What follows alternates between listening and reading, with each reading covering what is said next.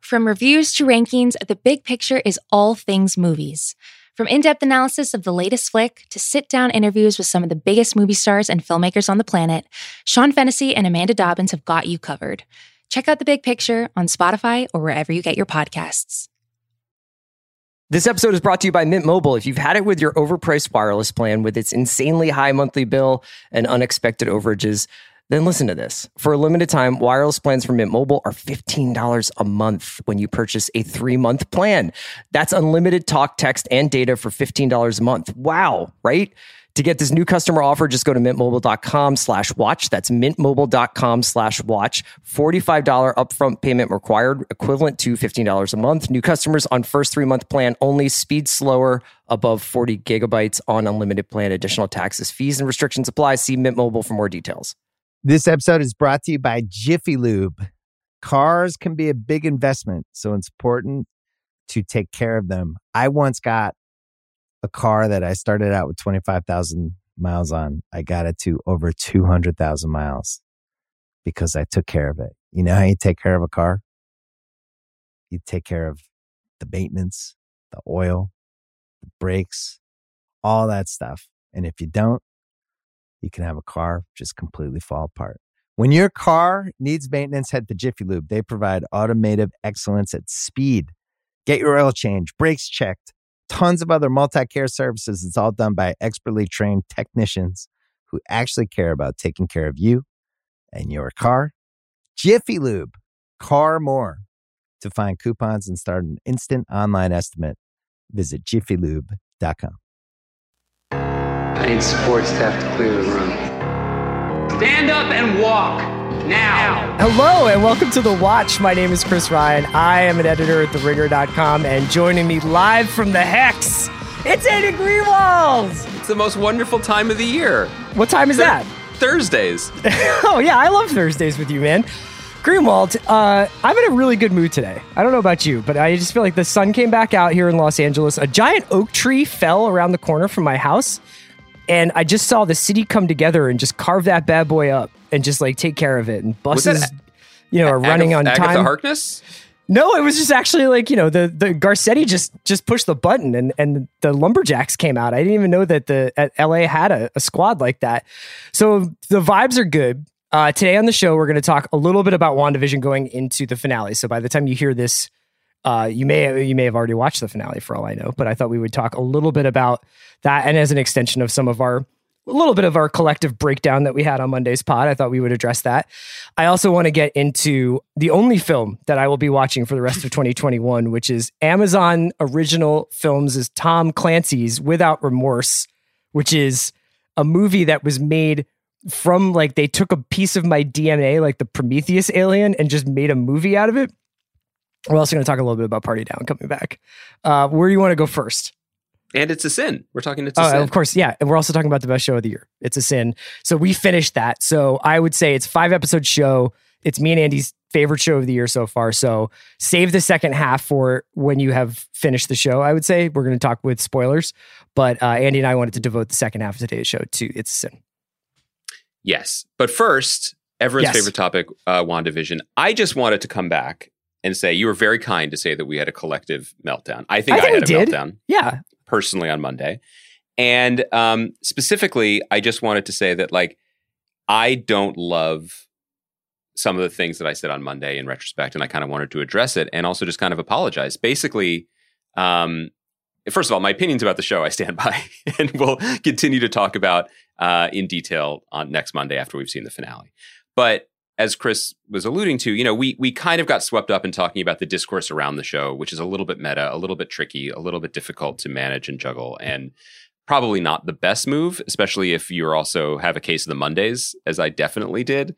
And what happened was I mentioned a tweet that I had seen by somebody. I think I mentioned it. But I had seen it, by Madison Hatfield. And I didn't even name her because I did the thing that people do on Twitter that I don't like particularly, and I don't like in myself for doing, which is basically didn't really see who wrote it, didn't consider the context at all, just saw the words and fed it into my own personal emotional combustion engine and created a straw man, or in this case, a straw woman, that was kind of expressing feelings that I was already prepared to be kind of annoyed about. And that was totally unfair to Madison, and also probably by extension to the listeners of this podcast. Her opinions are valid. Her opinions are her own. She's a talented writer in her own right. And also, there was a lot more going on there. I don't think she's the mega fan that the Twitter megaphone turned her into. Sure. And so I reached out. I apologized to her privately, and she was gracious enough to say it was okay to share that with everybody here.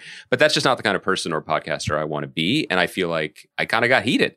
And it's, I mean, we could get into why I think that clearly this show represents kind of a tipping point for us and our coverage, which is almost less about the show itself, which, you know, I think remains a solid B minus, and maybe it'll raise itself up before Monday, but just our own deep ambivalence about the coming franchise IP tsunami and how we fit into it and how we're going to cover it. And so that's a separate conversation. I think, as Chris alluded to, I see the sun shining through his window. I feel exercised a little bit. Sure. As opposed to feeling exercised, which I did on Monday.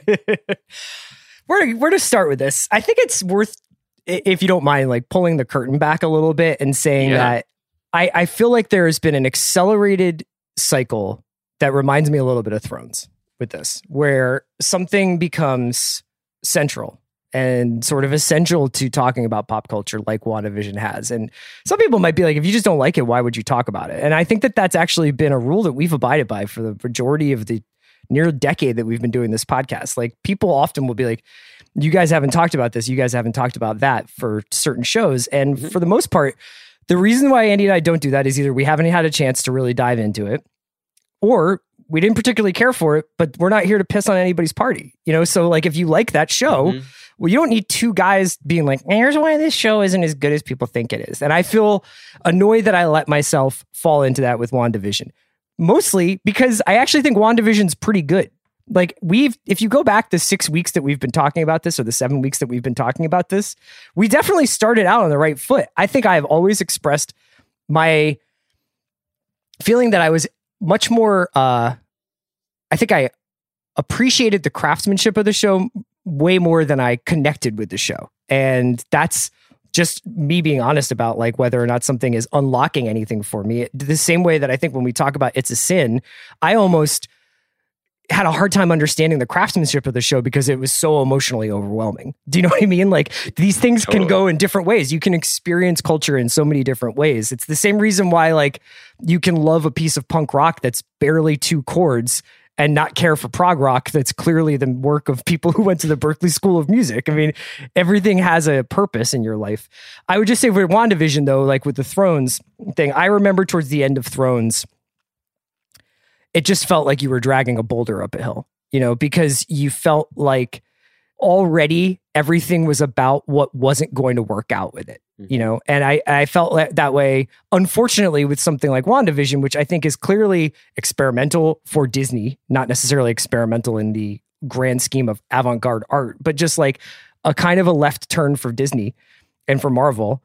And I think all of a sudden I got very caught up in a lot of the same feelings I had towards the end of Thrones, where it was like, this isn't, they're not pulling off what they think they're pulling off, or what people have been led to believe this thing is actually, it's not going to be that.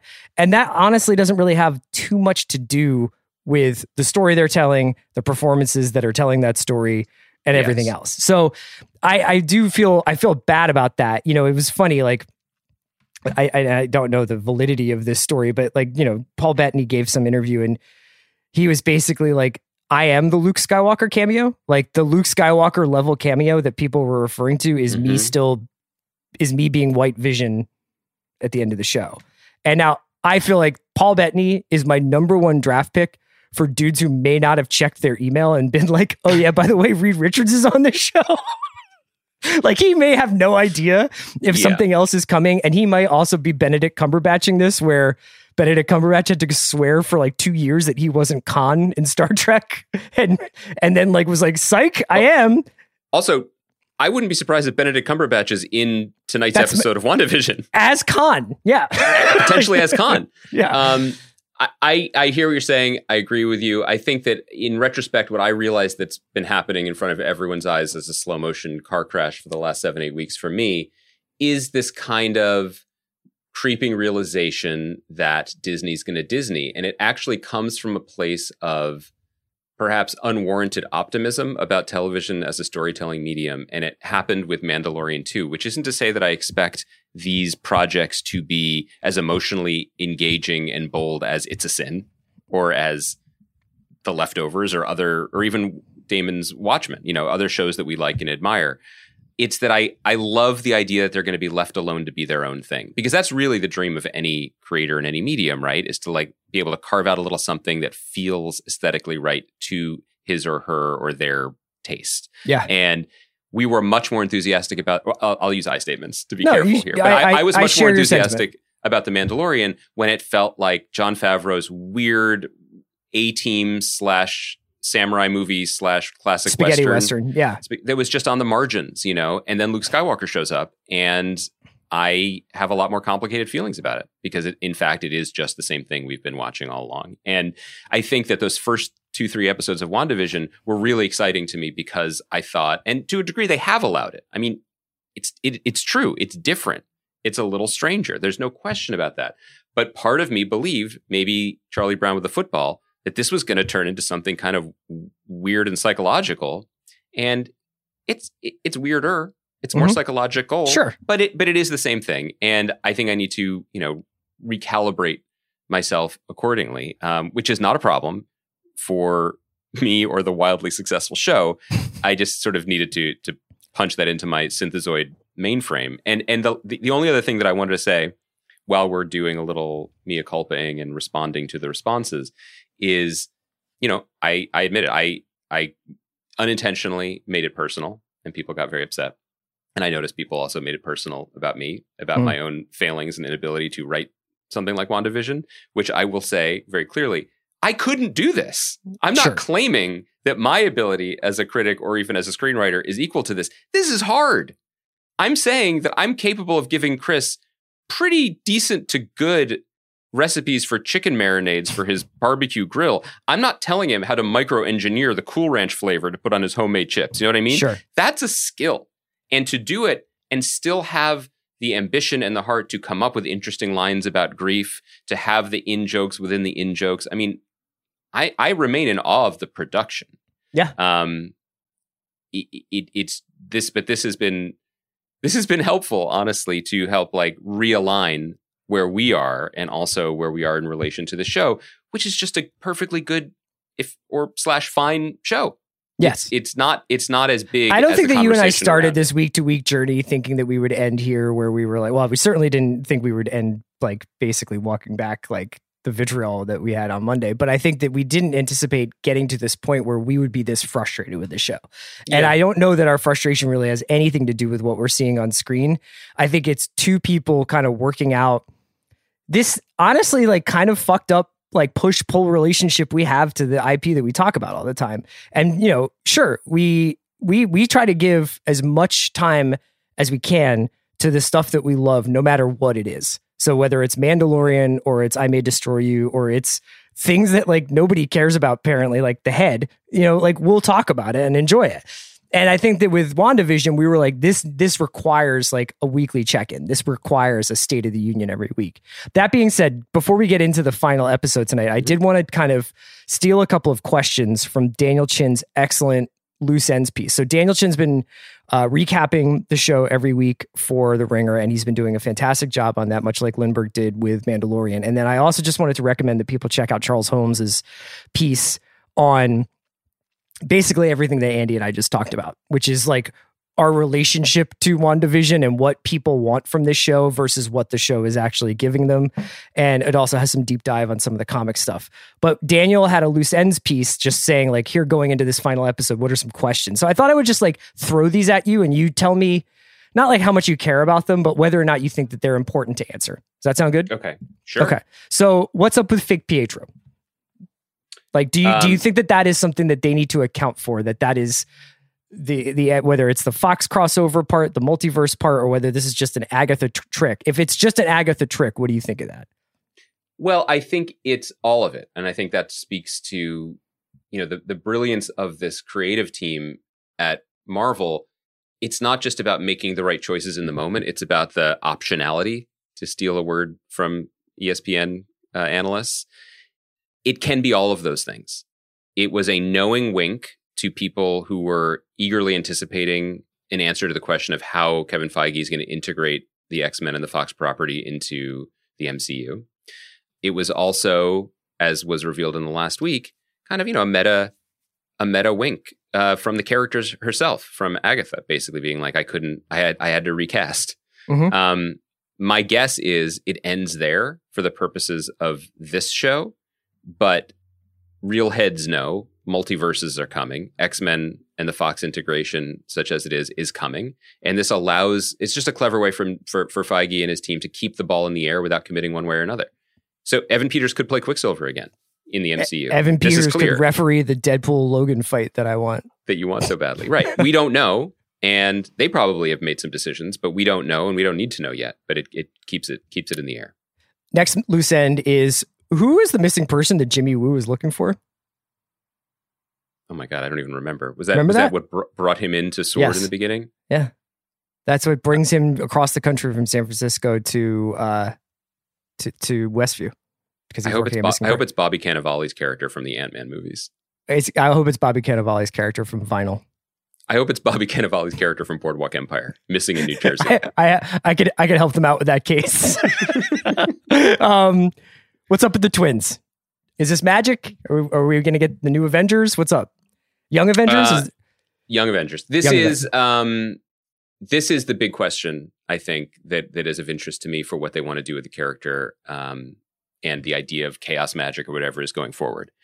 In the comics, they had it both ways. They were made up, and now they're also Young Avengers. Cool. And I'm so sorry. I do not remember how they squared that particular circle. My guess is she made them up, or that they are going to put them away. While they set up whatever's coming next, is it possible that the next move for Wanda is to, as now a magic user in this universe, will she go seek out Dr. Stephen Strange? Can you help me? Because I know there are multiverses out there where my children are real, where Vision is alive, where Evan Peters is Pietro. Can you help me find them? Perhaps in a multiverse of madness coming to theaters near you. I mean, I hope that could be a setup. I hope when she finds them, they've aged to like their early to mid 30s, and they are played by Garrett Hedlund and Tim Riggins, or Garrett Hedlund and Taylor Kitsch, the two Tim Rigginses. I also would like that. Here's my real. And it's just like, instead of the Spider-Man meme, it's two guys standing in shearling jean jackets pointing at each other. I would watch that series. Making the hook'em sign. To each other? Yeah. Back in my Grantland TV critic days, you know, what I love to point out that like there are a number of unforced errors that writers, TV writers often make, but none greater than giving characters children when the writers actually don't want to tell stories about people with children. Carrie having Brody's baby on Homeland being one of the most egregious examples. And then just giving it to her sister. Yeah, just be like, take this baby. I have to go run around in Germany for a year. To be clear, I fully respect the writers being like, we don't really want to do that. We'd rather, it's a better story for the show of Homeland, which is not Herskovitz and Zwick, you know, emotional drama. All this is to say, I don't think the Marvel team is going to make that unforced error. I don't think they want to, especially with this, all the work they put into building Wanda as a major character and superhero in this universe. I don't think they're going to make her a single mom, because that's not the story that they're going to tell at this moment. Best example of great parenting on television that I've seen recently is in the Netflix show Behind Her Eyes, which I watched recently. And in the middle of the season, it's like 6 episodes, the main character, Louise, who is ensconced in a love triangle with a psychiatrist and his disturbed wife, after multiple episodes of her like not wanting to do this, sends her young son to France with her ex-husband, just expressly so that she can just get up to some completely wild shit on the show, and nobody has to be like, who's watching Adam, her son? It's fantastic. That's great. Yeah. The this will come up probably in our later conversation about It's a Sin. It might come up if we ever get the opportunity to talk to It's a Sin's creator, Russell Davies, but I've been watching his previous series, Years and Years. Yeah. Which is available to stream on HBO and HBO Max. It is absolutely traumatic. I cannot believe anyone on planet Earth watched this during the year it was released, 2020. I can barely white knuckle my way through it now.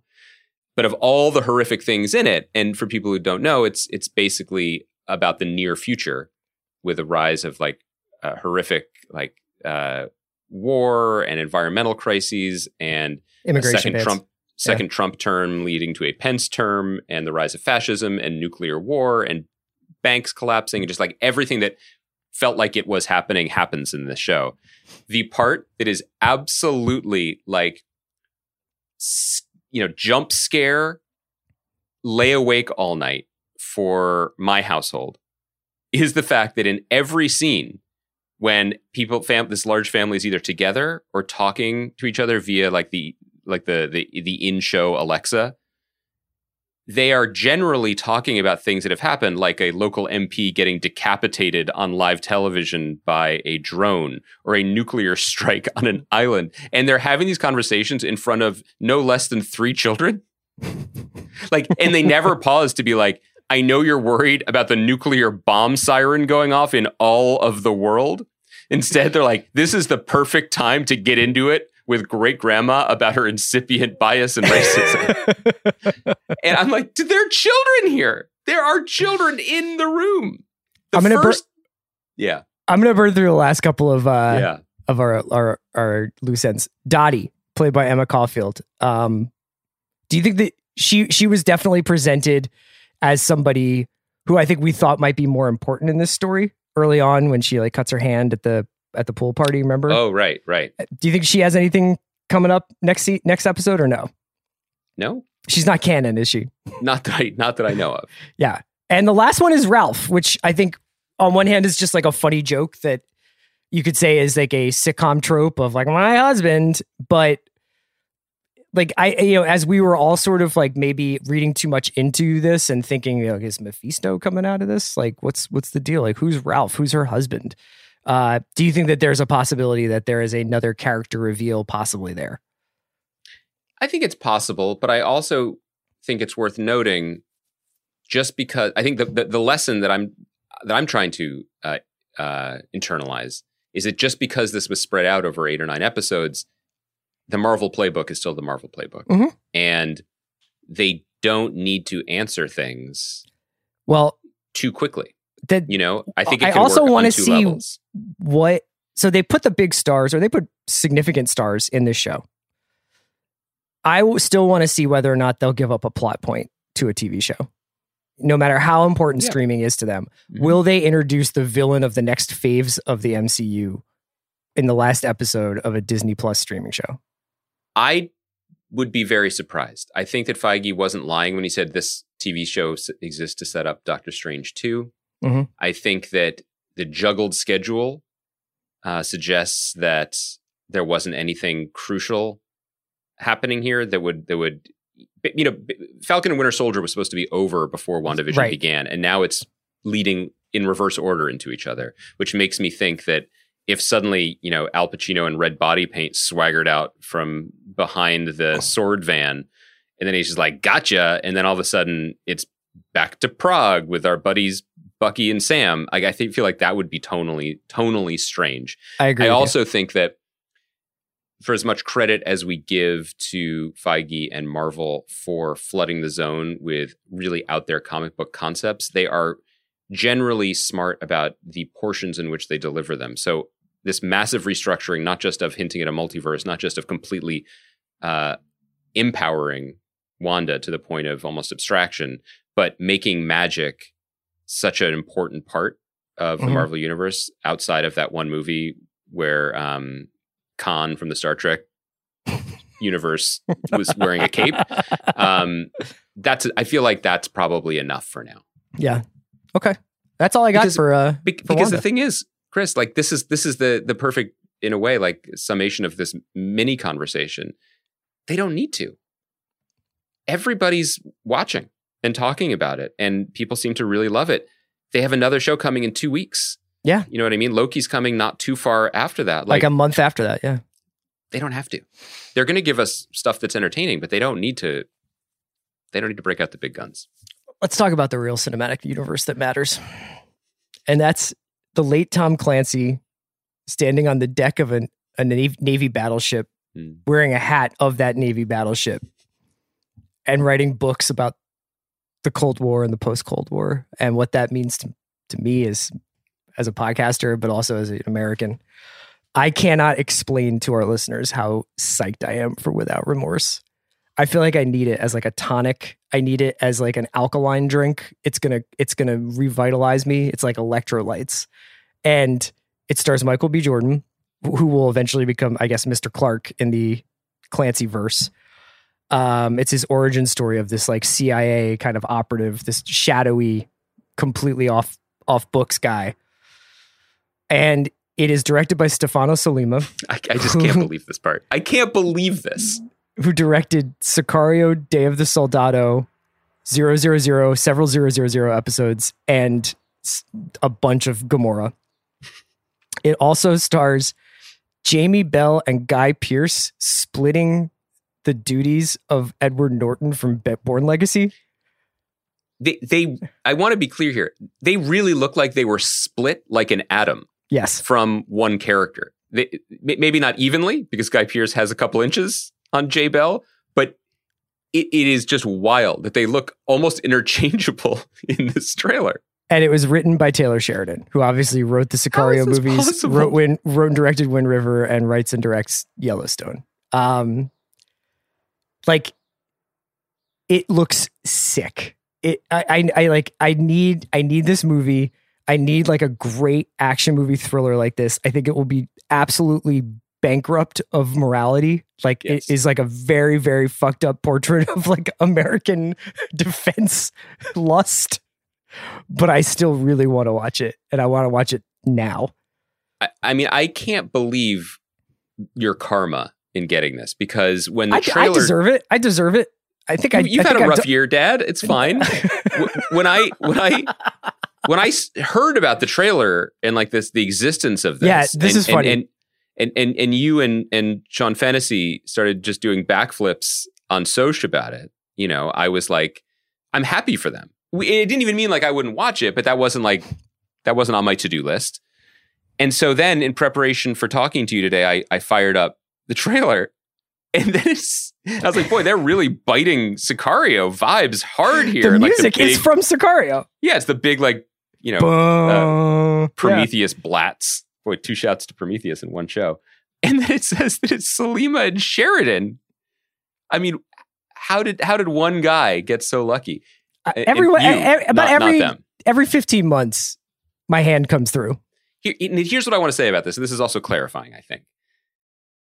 Does this look morally bankrupt? Yeah, it sure does. Yeah.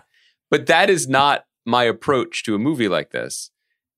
What I want, Chris, here's what I am. You know what I mean? I'm an old school blue collar coach. You know what I mean? I'm Gene Hackman in Hoosiers, basically. I mean, basically, almost, you can't really tell the difference.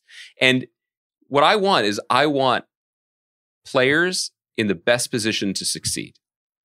And if you're going to make right-wing jerk-off movies like this, make the best possible one you can. Like, light dudes from Gamora on fire in their BMWs.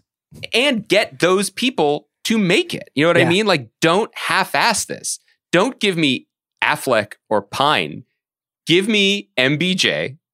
You know what I mean? Don't give this to some journeyman like a John Turteltaub or something. Give it to the Sollima. Bard of bloodshed, Stefano Sollima. So I'm with you, and I'm thrilled, and I will gladly lose multiple brain cells to this motion picture. Here's another hope I have, is that introducing Clark, or, you know, in this film, he's named John Kelly, I think. Wasn't John Kelly the chief of staff? Yes.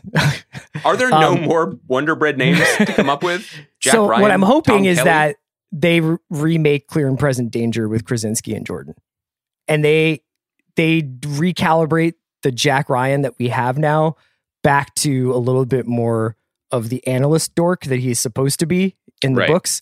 A bunch of people on our Slack were talking about this yesterday, and they were right. Like, Bauman was talking about, like, Jack Ryan's supposed to be, like, an analyst who keeps finding himself in fish-out-of-water situations, not, like, a greased-up dude who, like, is able to fight his way out of situations. Yeah. So I mean, I'm hoping... You sound like me saying Spider-Man shouldn't be wearing Tony Stark armor. We're basically making the same point. Same point. Really quick, Party Down. We're excited. That's got it. Oh, my God. So you do it. Yeah. I mean, do you guys know about this show? You must, right? That one of the great, great comedies of the pre-streaming prestige era was this show Party Down that relatively few people saw when it was on. It was on Starz, produced by Paul Rudd and Rob Thomas, who did Veronica Mars and many other shows, created by and run by John Enbom. And it was about a group of struggling actors who were working as cater waiters in Los Angeles.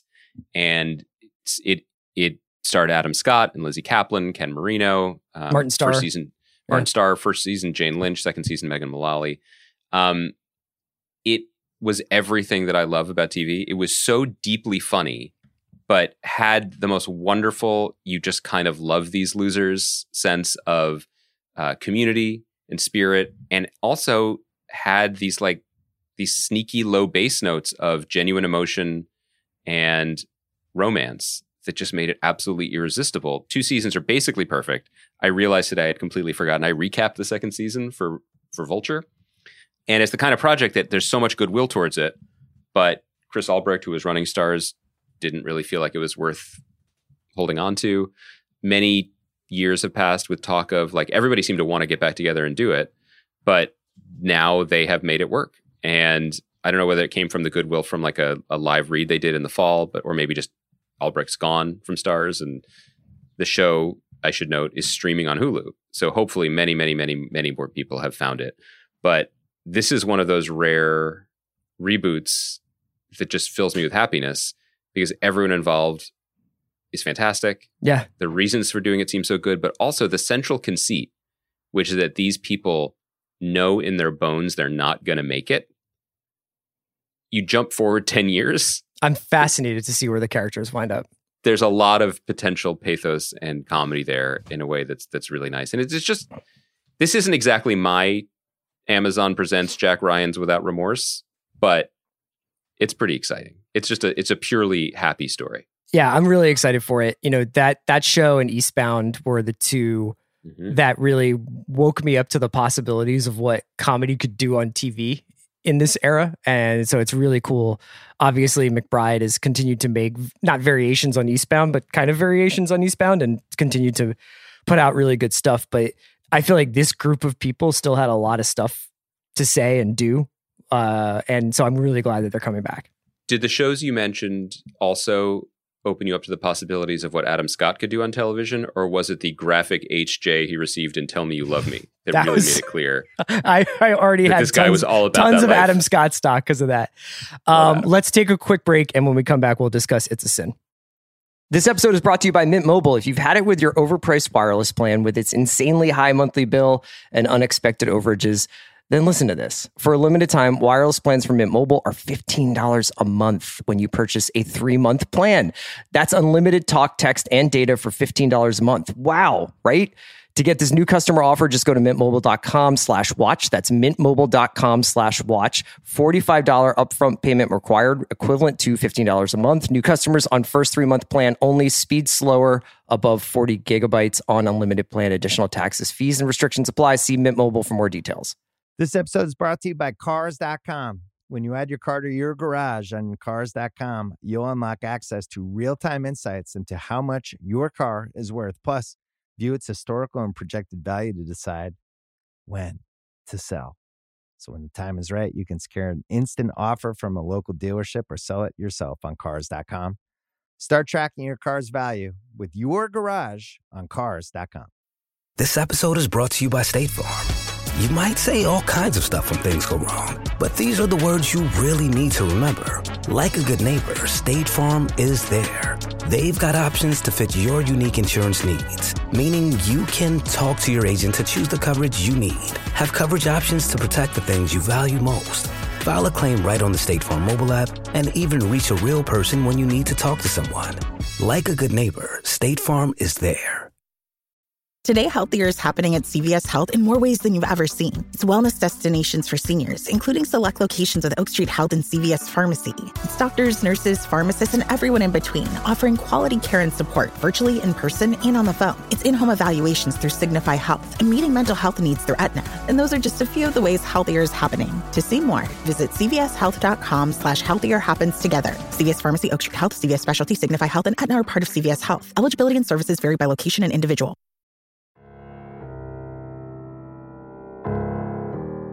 Okay, man, we're going to talk about the final three episodes of It's a Sin. I think we addressed the first two episodes in our initial conversation, just to sort of remind folks about what it is in case they don't know. And we're going to be doing spoilers here. So if you don't know, you might want to just hold on to this conversation until you finish the show itself. It's created by Russell T. Davies and entirely directed by a guy named Peter Hoare, who I'd never heard of before, but does absolutely astonishing work.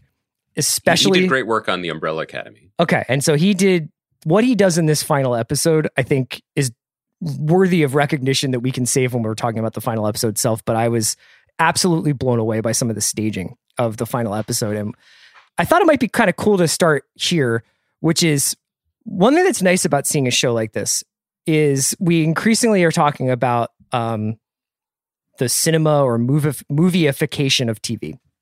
And scope and grandeur, and whether it's auteur directors or whether it's bringing big budget special effects and multi-film franchise storytelling to television. But I felt like, especially in the last two episodes of It's a Sin, and especially in the last episode of It's a Sin, fittingly enough, given the occupation of some of the characters, I felt like I was watching an absolutely magical play. And part of that was because I felt like they were communicating social and historical ideas through these characters in an incredibly economical way that didn't require huge set pieces or over-the-top nods to like the time period that it was taking place in. Like they were able to do those things with one music drop and maybe one outfit change or a reference to something political happening, something on the TV. But the way in which they wrap this show up, which is at once incredibly true to the characters involved, but also is this amazing dialogue of ideas that still probably, that matters so much and that really shaped how that time was experienced, both by the people who were affected by the AIDS crisis, but also how we understand it. I thought it was unbelievable. Like there's a couple of scenes towards the end of the series where Richie, who's the main character's mother, is having a conversation with Jill, who is essentially being Richie's caretaker for the final few years of his life. And the back and forth that they have, which will sear your eyebrows off and is really tough to hear. I just don't necessarily think we get to see characters of that complexity articulating such complicated adult ideas very often on television. And so I kind of thought we could start there and kind of work our ways backwards. I think there are two conversations to have about the show, both equally valid, but both are inextricably linked. One is the not surface level, but screen level conversation about these characters, about the story, and about their emotional truths and conversations and ways they interact with each other. The other conversation is about the absolute mastery of the medium that Russell T. Davies exhibits. And I don't think you can talk about one without the other. Yeah. You know, I think you're right to say that there are moments that are as stripped down and pure and lacerating as theater. I also think that you're right to say that it just doesn't have some of the frippery that period pieces tend to do. There's not the montage of, you know, punks and Oxford Circus or whatever you need to let people know what's going on. But there's also these decisions that he made that I can't get over. Decisions like that feel almost greedy, but it's because he's so good at this, he can do it. I mean, start here. The American version of It's a Sin, which follows characters from 1981 to 1991, would be at minimum a 10-hour show. More likely, it would be a 5-season show. You could get an entire season of television out of the first episode of It's a Sin. Yeah. but he doesn't, because he knows exactly the story he wants to tell, and he just gets it done. And there is a confidence in that kind of storytelling that I don't ever see in American creators and showrunners. And you see it in Years and Years, this other show that I'm watching now, where he's just like, I'm just going to gobble up this whole bit here and use it because that's all I want to do. And I don't need to belabor it or find my way into it. You know, it's all right here. And then the next part of what he does that I think leads us back to that conversation you wanted to talk about is he doesn't just know how to make TV. He knows how everyone watches it. And so he does these just outrageous rope-a-dopes. And we talked a little bit about it last week, but everything that happens in episode 3 with Colin, your mind, your heart, and your body are screaming that this is a mistake. Yeah. Because he doesn't have it, it being HIV or AIDS. He doesn't. It's a mistake, but he's a victim of this healthcare world and this ignorance and the hatred of any homosexuality. And we're doing this because we just don't want it to be true, which mirrors the experience of anyone, the horror, who lived through this. And then when he reveals that he did, and how, it was there for us all along if we've been paying attention. And bring it full circle to what you're saying, I think you and I both saw from the first episode, Keely Hawes, really good English actress. Yeah, you see her in The Bodyguard. And Bodyguard was the last Line show of Duty we as well. Her. Yeah, her season of Line of Duty is awesome. That's on Hulu if you haven't seen it. And she's in the cast, so it's like the sleeping giant. And we see her in the background, and then slowly we realize, okay, she's Richie's mom. And in the times we see Richie's parents, and I think Sean Dooley's the actor who plays his father, he's fantastic too. Yeah. It sets up a dynamic that we are conditioned to expect, which is the father is unemotional, cold, and demanding, and will never accept any part of his son. And the mom just cares and loves him so deeply. And why can't he get alone with her so he could be true with her? Right. And the sleeping giant is sleeping. Sleeping giant is sleeping. 1 episode, 2 episode, 3 episode, 4. When are we going to do this? Yeah. You know? And meanwhile, concurrently, we're doing the Colin thing again. Richie has to be the person, like Larry Kramer, for example, you know, who was significant in the 80s, came up in this era and contracted HIV, but lived long enough to be saved and to be having reflection. So this story must be Richie's story told in retrospect. And we willfully forget something that Russell Davies has said in interviews, which is the power of the show for him is that none of these people, quote unquote, mattered. They weren't famous. They were just people whose lives mattered to them and to their friends and loved ones. And slowly we're running out of time in the finale and like, how's this going to turn around? He's going to live. He said so at the end of episode 4. And then mom shows up and drops a nuclear bomb in the middle of the show and explodes its heart in a way that we don't expect and complicates everything and completely changes our perception. Yeah, it changes the show itself because the way in which it's shot is so different. You know, it starts and, you know, it's almost like a daffy moment in like a TV sitcom moment. The parents unexpectedly arrive in town and blow up this secret that everybody has been keeping from them. Oh, and they come with gifts for Christmas, even though it's November and there's a whole bit of business. Right. And Richie's been in the hospital for a little while because his situation is deteriorating. And I am watching that scene and you're like, I understand how the rules of television work. So this is how this is supposed to go, you know, and the dad is going to storm out and the mom is going to keep this all together, but we're going to keep moving forward. Like they're going to go out into London and see Richie's life through the eyes of Jill and Ash or something like that. And then Davies locks the door. He locks the door behind you once you're in that scene. You're like, okay, so where's my exit, right? Where do I get out of this intense situation? And he just keeps ratcheting it up. And this show, I think I don't think I would critique it, but the show is almost too fleet of foot at time. You know, the show breezes through a decade. It sets up and dispatches with characters. It gets through the changing way that people perceived AIDS in the 80s and into the 90s. Does all this work so quickly and deftly, and then it slams the brakes in the hospital, and it slams the brakes in this scene. And essentially what Hoark does is start doing these tracking shots of Valerie, Richie's mom, walking up and down the hall of this infectious disease ward, having these different conversations, these different scenes. And there's, I think, 2 or 3 shots for about 10 minutes of footage where she goes from the hospital room to screaming at the nurse. Then she's grabbed by Jill and brought into a sort of private family room where their conversation is interrupted by the mother of another patient who is kind of like, I've been living with this and I have gallows humor and I'm taking the piss a little bit. And that sets Valerie off. So where she starts blaming Jill for not having told her. And then she storms back into Richie's room and is like, we're taking you home. And that whole sequence, I couldn't believe what I was watching. I just couldn't believe Keely Hawes. I couldn't believe the variety of emotions that she was going through.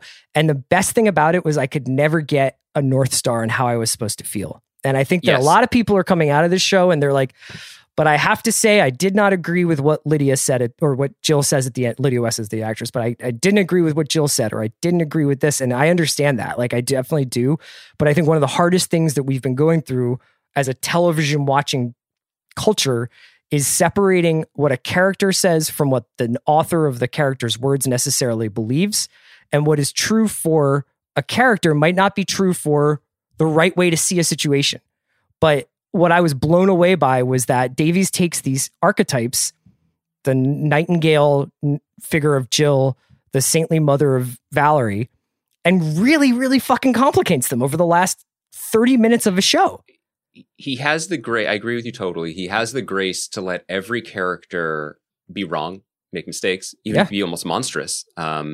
Richie's denial and shame, as is revealed in the finale, led to him most likely infecting many other people. Yeah. For as awful as Valerie has been and can be, she is his mother and she holds him because she doesn't care if he's infectious. She loves him, you know, in her way. And you know, I think that what Davies does that I'm so in awe of, and it's highlighted in the section that you're speaking to, is he somehow finds a bridge between two incredibly difficult poles, which I think are the goal of making TV. When you're writing a script, and this is not wisdom from me, this is just kind of something that people often repeat, characters have to want things, you know, or else you don't have drama, you don't have action, you don't have momentum, you don't have scenes. In every scene, What does this character want, and what does this character want? That sometimes runs afoul of reality, because in reality, if we're being honest, nobody knows what the fuck they're doing. Nobody knows. Yes. And nobody also knows. What they want can change because there is a chain reaction in their interaction with another person. Yeah, and so what he somehow manages, the needle he manages to thread here in this whole series is gives us people who clearly want things, have deep dreams and passions, and the agony of the realization that they just won't get to have them is so painful. I mean, I said that the show wrecked me. It did. I would think about it after watching an episode, lying awake at night, feeling just devastated, wake up thinking about it, still thinking about it, but also just present their just almost radical humanity where they were kids. Nobody knew. And, you know, for as vicious as the show is towards bigots of all stripes, conservatives, people like Richie's mom, you know, and she just gets walloped at the end by Jill, there is still room in, whether it's Davies' heart or the show's heart, to at least grant them the humanity that maybe they didn't know any better to, you know? And I think that's why I struggle to fully articulate my admiration and love of this show, because it just messed me up, you know. Yeah. I this is a period of time, we should say, where sometimes I think we're a little bit older than our listenership. Maybe that's not the case, you know. But you and I were kids in the 80s. We weren't living in New York or in London.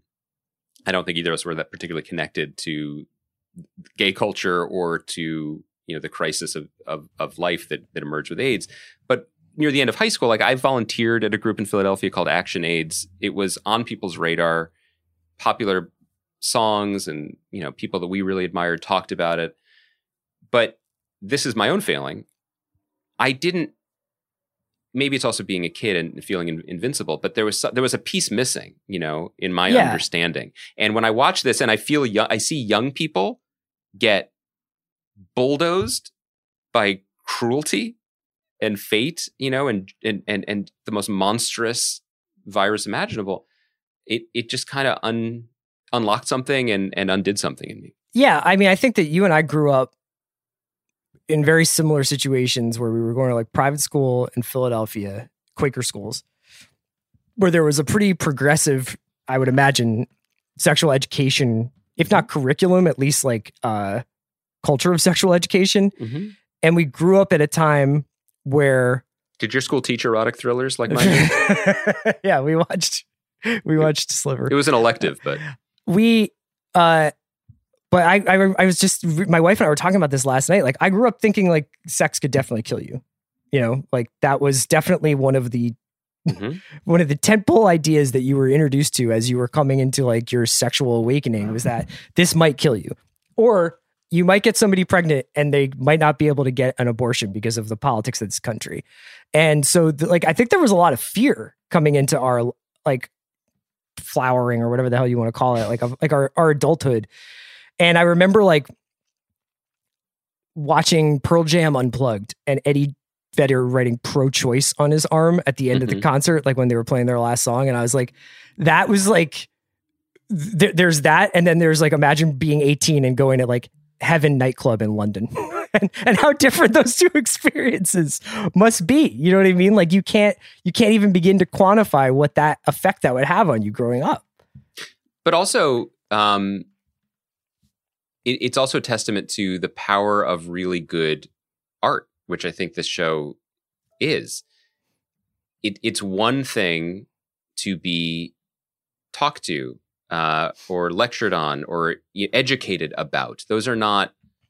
It was great when Michael Stipe wore 8 T-shirts promoting important causes. I agreed with those causes, whether they were gay rights or environmental action. But there's a surface level of communication there. It's not Michael Stipe's fault. It's not, you know, it's ultimately it was my fault for not learning more about things or understanding them in my bones or empathetically in my life. But I think that that's what art can do. You know, it can actually bring you into the boots of someone going to these nightclubs and seeing their entire futures cut down like a scythe, you know? And so that's also why, you know, probably, you know, when Sorkin writes the biopic about this podcast, watching It's a Sin while watching WandaVision may come up. I'm trying to interrogate my own emotional reactions here. And I think just one show, they're not the same. It's great. Hopefully everyone watches and enjoys both. Yeah. I would never argue that one is more important than the other in people's lives because everyone needs a lot of different things all the time. That's not for me to say. But I do think that some of my vehemence or my exasperation came from having the wind knocked out of me by something so powerful and wishing that the superlatives of the culture were turned towards that. That's not fair, but I do think that watching the show at this moment influenced, perhaps unfairly, my reading of another show. Yeah, I mean, I think that the other thing I was thinking about, this is unfair again, but the It's a Sin WandaVision connection is the difference between surprise and twist, and the difference between being genuinely taken aback by something that happens or something that somebody says versus just having that thing weaponized against you, or having that surprise weaponized against you, is really quite a juxtaposition, you know, and that doesn't even necessarily have to be some huge plot twist as much as it's just like a sentiment. Like I mentioned this to you on a text message, but my holy shit moment of this show, probably aside from most of the second half of the last episode, is when Richie goes to the riot or the demonstration that turns into like a police, you know, confrontation with the police in London. He said he wasn't going to go, and he shows up and gets bloodied in his fight with the police, and that's what forces him to reveal that he has HIV to his friends. And there's this moment where it's like, oh, this somber thing. And then the next cut, it's his saying like, I'm going to live. And then they hard cut to Heaven Is a Place on Earth as they go to the credits. And you just know right then that that's not going to be what happens. You know what I mean? Like that, and that setup, it's almost like that moment of pure triumph is when you understand the tragedy. But it's also that I think you understand the importance of hope. You know, because it's absolutely a bright, radiant, beautiful truth to him in that moment. Mm-hmm. It is a life-changing pivot, even if his life isn't that. And he never really lets that go. Like he never lets that sentiment really go, even in his last speech. And it's these constantly brilliant, consistently brilliant creative decisions that just broaden and deepen the experience. And I'm thinking previously in that episode 4, you know, he goes back to the Isle of Wight ostensibly to talk to his parents. He's unable to do so. He goes out and he basically cruises his high school crush. Yeah. Who is a bartender. A bartender in a local in the Isle of Wight. And again, Davies knows what he's doing. He knows that our expectation is that this is going to go horribly wrong. Mm-hmm. That Richie will say something, he's getting drunk, he's going to say something off or make a pass. This guy's going to beat him up or something. Yeah. And, you know, once again, Davies makes the more interesting choice. And the guy is put off a little, but also flattered. And also we see in his eyes that he is envious of Richie's comfort with himself, his exciting life, you know?